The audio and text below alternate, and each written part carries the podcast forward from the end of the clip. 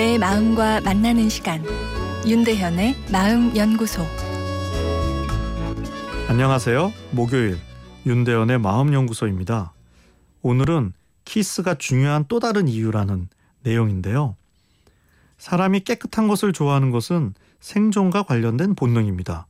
불결한 곳은 세균이 많고 또 세균이 몸에 침투해 감염성 질환을 일으키면 생명도 잃을 수 있죠. 그래서 우리는 더러움과 관련된 색깔, 냄새, 그리고 오염된 장소에 대해 본능적으로 회피하게 됩니다.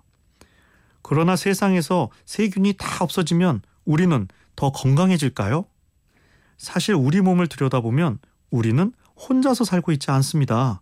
내 신체가 독자적으로 생존 유지에 필요한 모든 기능을 하는 것으로 생각하지만 아, 사실 내 몸 안에는 나와 공생을 하는 파트너들이 존재합니다.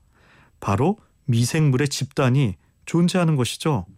그럼 얼마나 많은 수의 세균이 우리 몸 안에서 함께 살아가고 있을까요? 3천 개? 아니죠.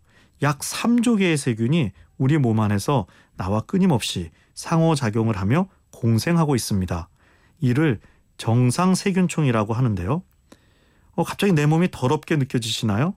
어, 그러나 이 아이들은 우리 장의 소화도 돕고 안 좋은 세균의 감염도 예방하며 심지어는 우리의 기분과 인지 기능까지 영향을 미칩니다.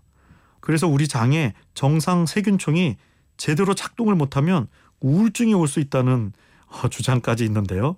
어, 이를 세균, 장, 뇌 상호작용이라 합니다.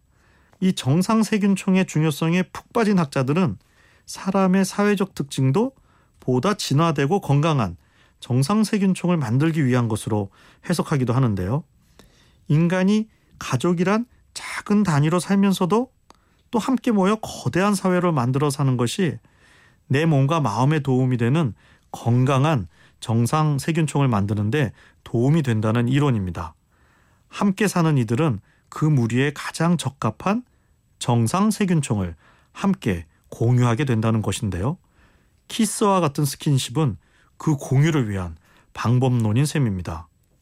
내 배 안에 정상 세균총을 위해 우리가 사랑도 하고 결혼을 해 가족을 이룬다니 왠지 앞뒤가 바뀐 것 같긴 하지만 어찌되었건 우리 인간은 함께 살아야만 하는 존재인 것은 분명한 것 같네요.